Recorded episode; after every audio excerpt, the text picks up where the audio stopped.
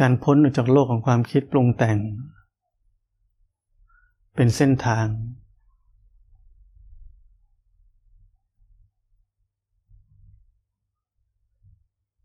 เป็นเส้นทางที่จะพาเราทุกคน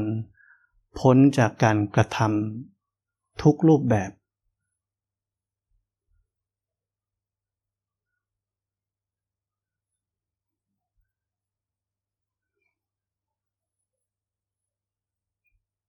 มันเป็นความที่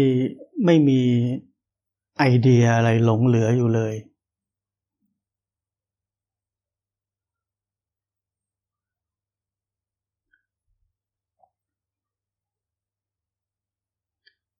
ทุกวันนี้เราหลงอยู่ในโลกของ เขาวงกฏโลกของนักปฏิบัติธรรม ที่มีใครบางคนกำลังต้องปฏิบัติธรรมกำลังต้องแสวงหาความรู้กำลังต้องแสวงหาความเข้าใจกำลังต้องแสวงหาปัญญา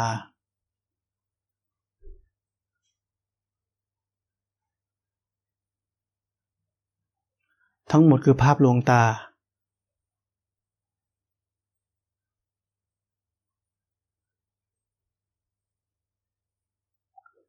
ทั้งหมดไม่ใช่ความอิสระ ทั้งหมดเป็นคุกสีขาว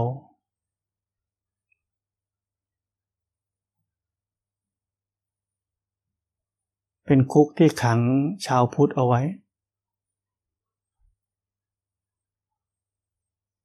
ขังชาวพุทธจากความเป็นพุทธะ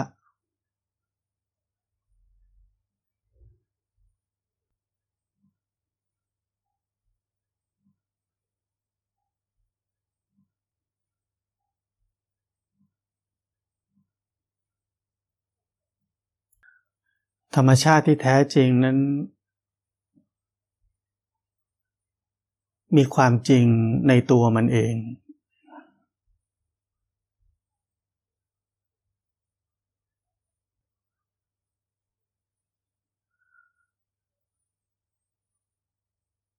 ทุกมายาภาพนั้นเกิดขึ้น อยู่ในความจริงนั้น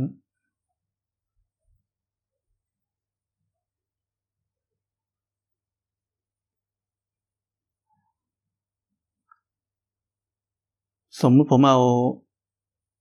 ทองคำมาก้อนหนึ่ง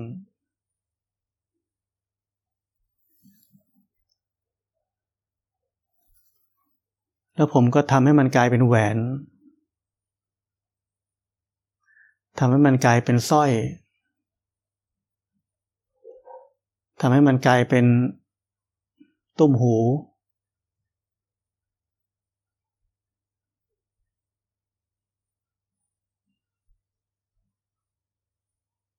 ไม่ว่าจะเป็นแหวนสร้อยหรือตุ้มหู เป็นแค่มายา เป็นแค่สมมุติ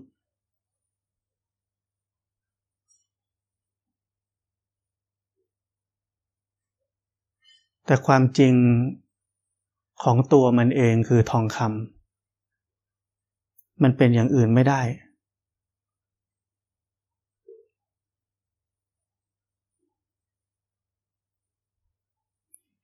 เมื่อเรามองสร้อยแหวนหรือตุ้มหู เรามองเห็นอะไร เรามองเห็นทองคำหรือเรามองเห็นแค่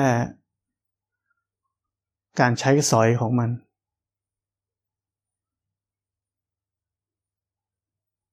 หรือเรามองเห็นแค่ชื่อของมัน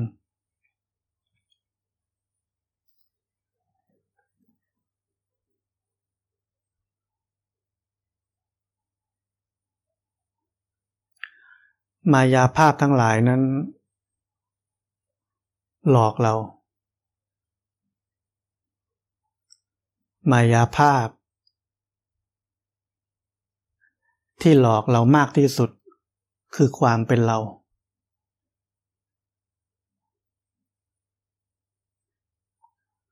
เราคิดว่ามีเราจริง ๆ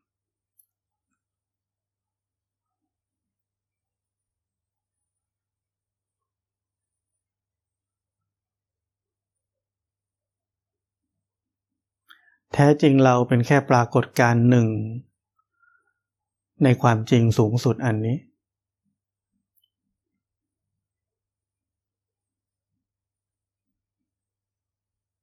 มันเป็นปรากฏการณ์หนึ่ง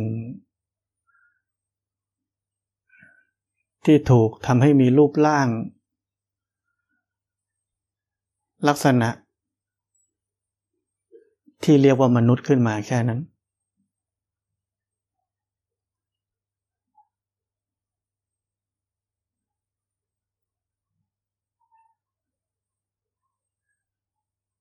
แต่เนื้อแท้ของเราทุกคน ก็คือพุทธะ หรือคือทองคำ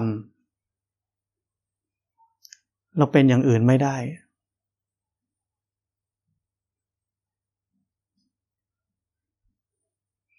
นี่คือความหมายว่าแท้จริงเราทุกคน คือคนคนเดียวกัน คือสิ่งเดียวกัน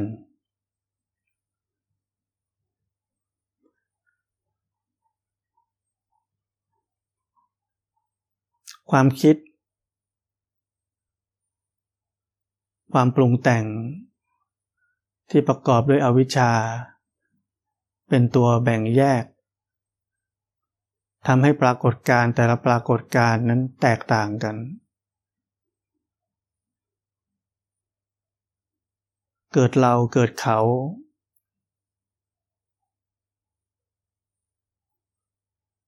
เกิดความปรุงแต่ง ในอีกหลากหลายรูปแบบ จนมนุษย์นั้นโกรธกันได้ เกลียดกันได้ฆ่ากันได้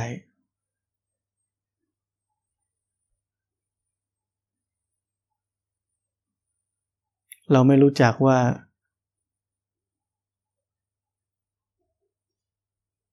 เราเป็นแค่ปรากฏการณ์ของความเห็นผิดแค่นั้น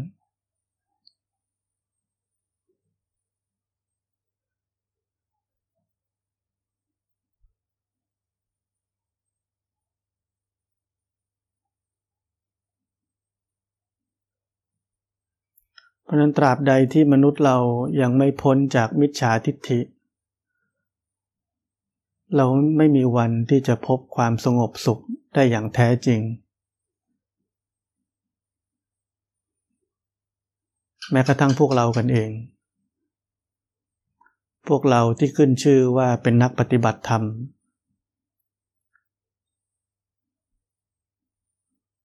แต่กลับเต็มไปด้วยมิจฉาทิฏฐิ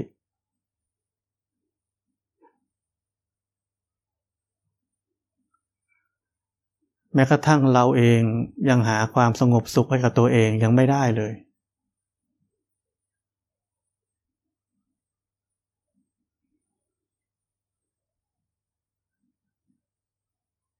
เพราะนั้นเราทุกคนมีหน้าที่สำคัญ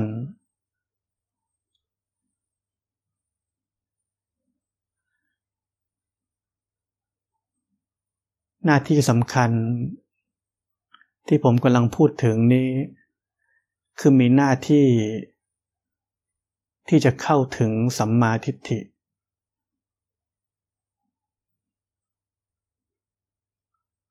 เมื่อชีวิต เริ่มกลายเป็นสัมมาทิฏฐิ การปฏิบัติธรรมถึงจะเกิดขึ้น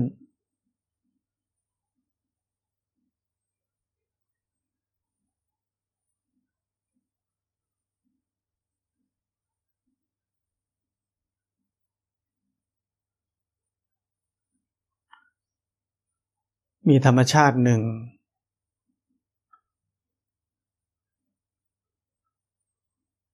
ที่เป็นอิสระ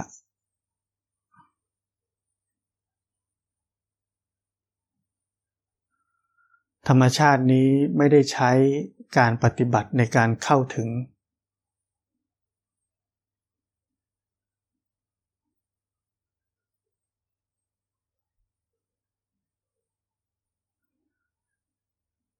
ธรรมชาตินี้ใช้การไม่ปฏิบัติ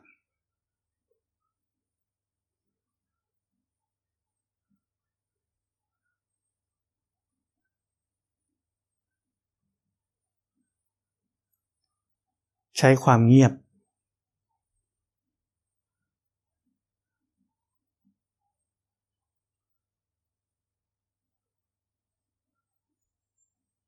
ใช้ความไม่ทำอะไร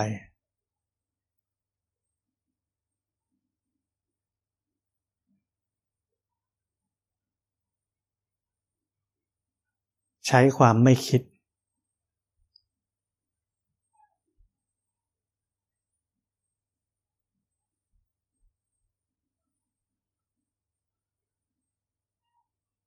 แล้วชีวิตที่เหลือ จะกลายเป็นสัมมาทิฏฐิ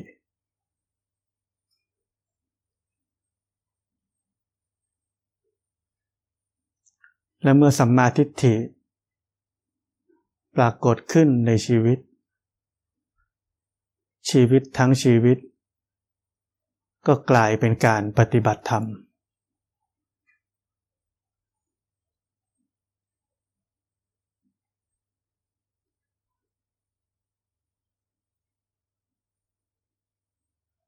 แล้วเราจะพบว่าไม่มีใคร ที่จะต้องทำอะไร ที่เรียกว่าการปฏิบัติธรรม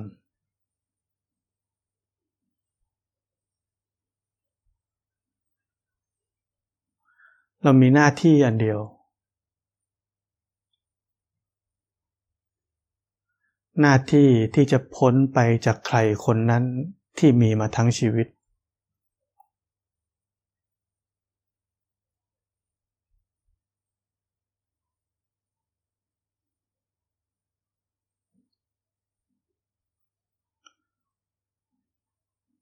แล้วชีวิตจะเป็นยังไง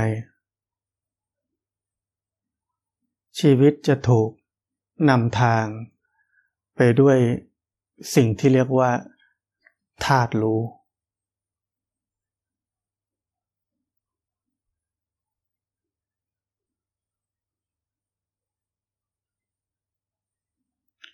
ชีวิตนั้นจะเป็นไปตามวิถีของธรรมชาติอย่างแท้จริง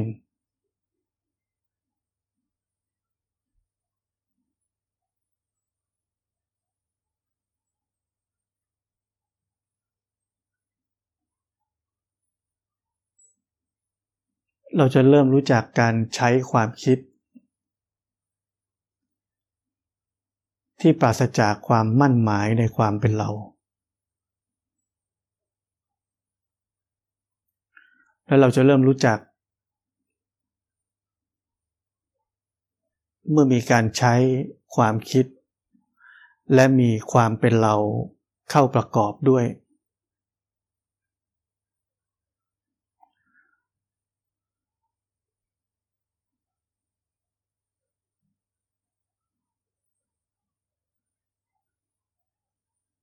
เราจะพบ จะเข้าใจ ว่าวิถีชีวิตแบบไหน ที่ก่อให้เกิดทุกข์และความยึดมั่นถือมั่น วิถีชีวิตแบบไหน ที่เป็นธรรมชาติ อย่างแท้จริง และปราศจากทุกข์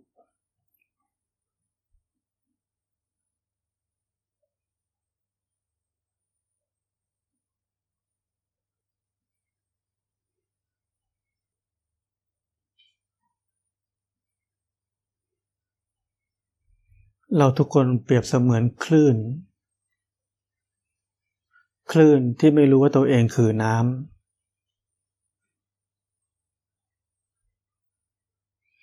คนตัวใหญ่ก็เป็นคลื่นลูกใหญ่ คนตัวเล็กก็เป็นคลื่นลูกเล็ก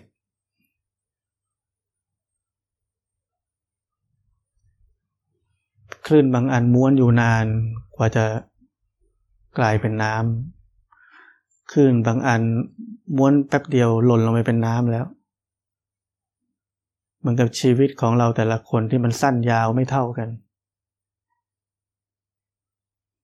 สรีระไม่เหมือนกัน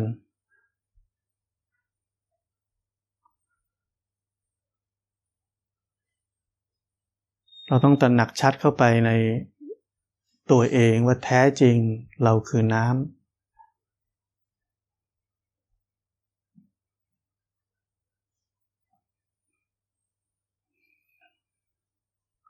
ความเป็นอย่างอื่น นอกจากความจริงสูงสุดนั้นเป็นเพียงแค่ความคิด เป็นแค่ความชั่วคราว เป็นแค่ความเชื่อ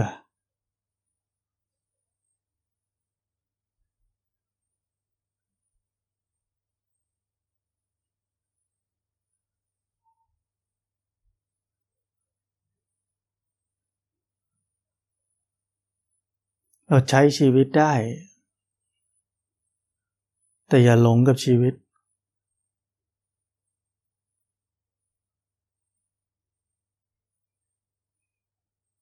มันเป็นแค่มายาชั่วคราวเฉยๆ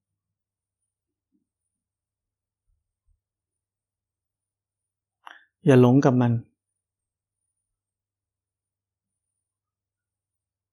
อย่าจริงจังกับมัน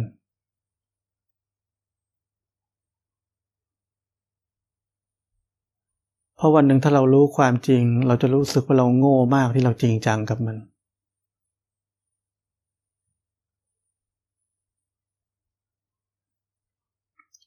เราจะรู้สึกว่าเราปัญญาอ่อนมากเข้า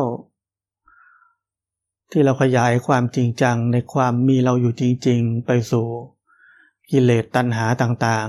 ๆ โลภโกรธหลง ดีใจเสียใจ รักคนนู้นเกลียดคนนั้น อีกมากมาย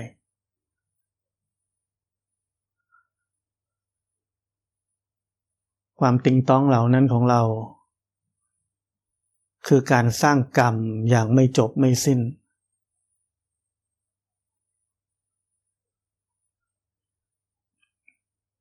จะโทษใครได้เรามันโง่เอง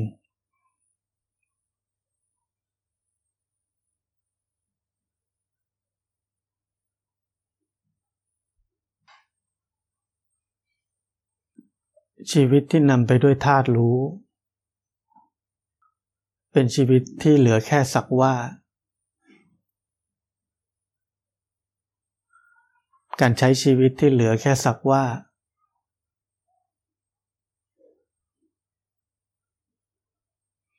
กระทบก็แค่สักว่า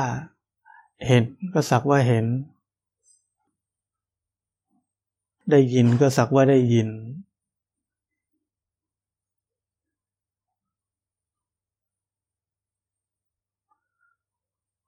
มันรับรู้แล้วก็จบลง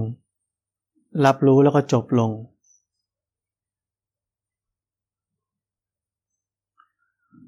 ซึ่งต่างกับชีวิต ที่นำไปด้วยวิญญาณ ที่ประกอบด้วยอวิชชา คือเรา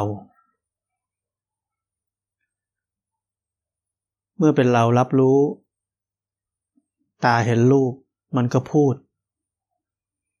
หูได้ยินเสียงมันก็พูด กระทบเข้าทางไหน มันก็พูด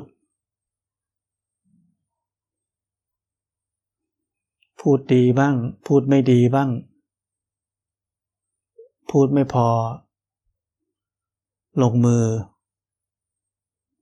กระทำตามความอยาก ความชอบหรือไม่ชอบ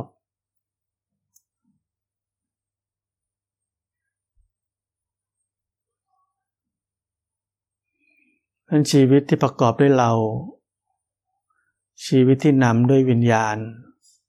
ที่ประกอบด้วยอวิชชา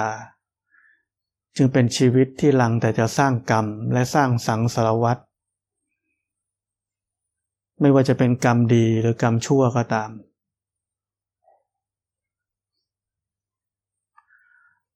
เพราะนั้นโครงสร้างของชีวิตมีแค่นี้ ง่ายแค่นี้ ไม่ใช่เรื่องซับซ้อนเลย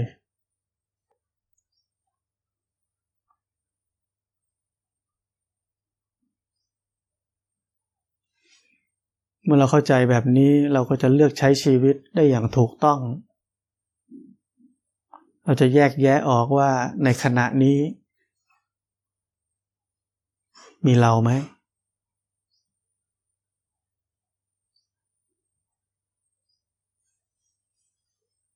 ในขณะนี้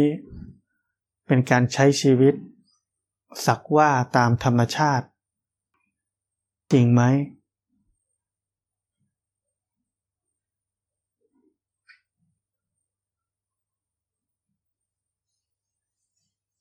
พระอรหันต์ท่านต้องทำกิจกรรมหลายอย่าง ท่านต้องเป็นอาจารย์สอนคน ท่านต้องดูแล กิจการหลายอย่าง เช่น วัด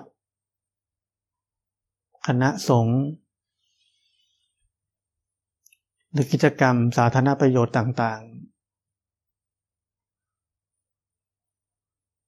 ท่านสามารถทำทุกอย่างได้ และต้องใช้ความคิดด้วย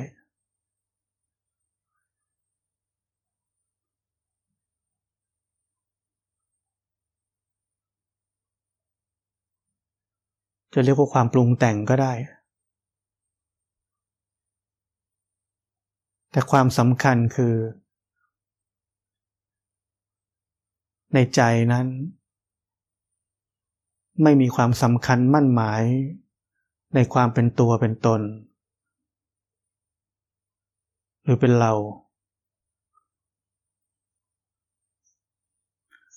เป็นการกระทำ ที่เป็นไป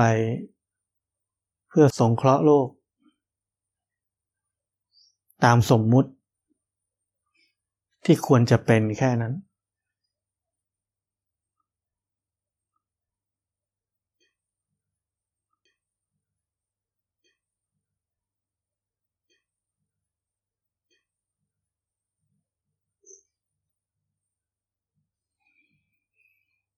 ความอิสระเป็นธรรมชาติที่มีอยู่แล้ว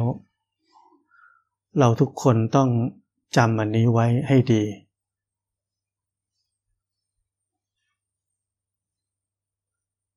มันเป็นสิ่งที่มีอยู่แล้ว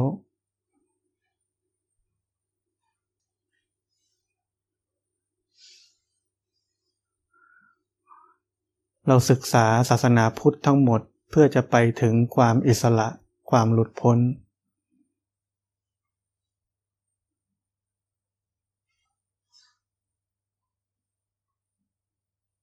เพราะนั้นเรามีหน้าที่แค่รู้จักธรรมชาตินี้ เข้าถึงธรรมชาตินี้ ธรรมชาตินี้ไม่ได้ถูกเราสร้างขึ้นมา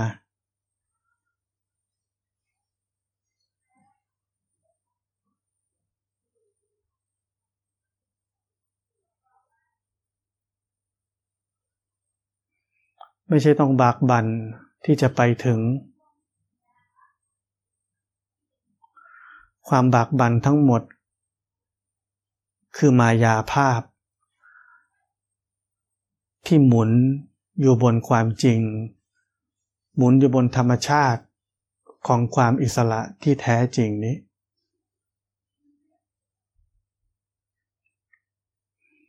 เลิกเต้นไปตามมายาภาพเหล่านั้น หยุดแสวงหาความรู้ของมายาภาพเหล่านั้น แค่กลับคืน สู่ธรรมชาติดั้งเดิมที่เป็นอิสระในตัวมันเอง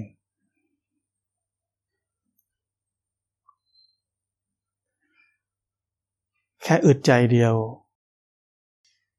เราจะถึงที่นั่นทันที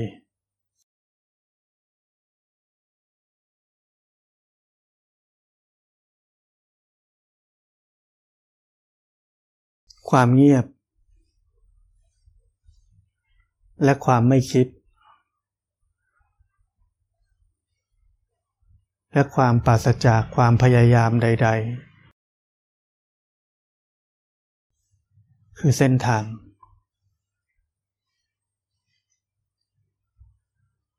เส้นทางกลับบ้าน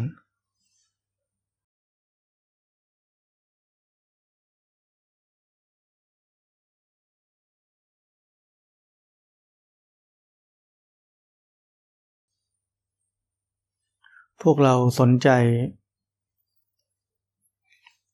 สติปัฏฐานสี่แต่ไม่สนใจสัมมาทิฏฐิ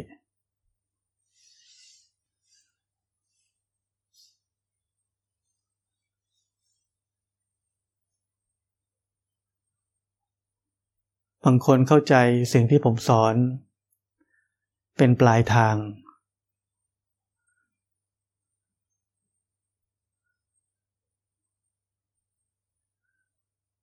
แล้วเข้าใจกันผิด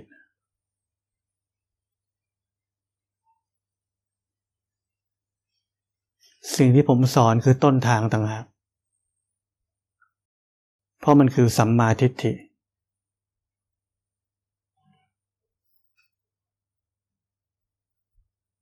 ในขณะเดียวกันสิ่งที่เราเข้าใจว่าเป็นต้นทาง คือสติปัฏฐานสี่นั้น อยู่ในองค์มรรคข้อที่เจ็ดคือสัมมาสติ และนั่นคือปลายทาง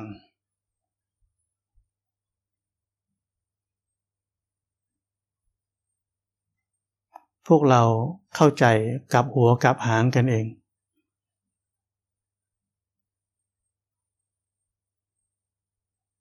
พวกเราต่างหาก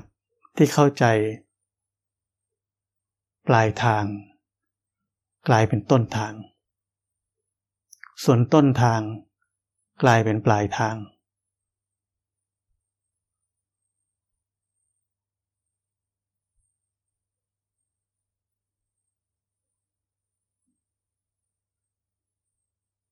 การที่เราใช้ความเป็นเรา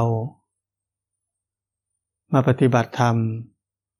เพื่อความหวังว่าวันหนึ่งเราจะบริสุทธิ์หลุดพ้น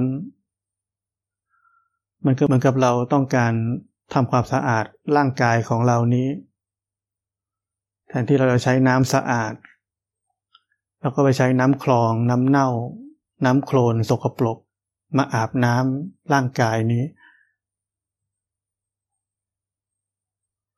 ซึ่งมันไม่มีวันที่จะสะอาดและบริสุทธิ์ได้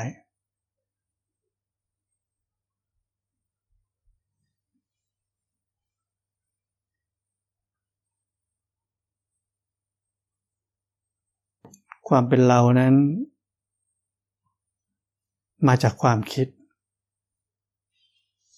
มาจากความเชื่อ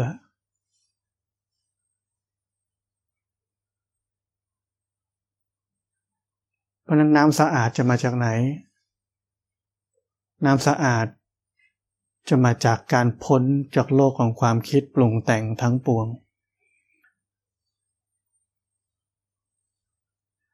นี่คือแหล่งน้ำอันสะอาดบริสุทธิ์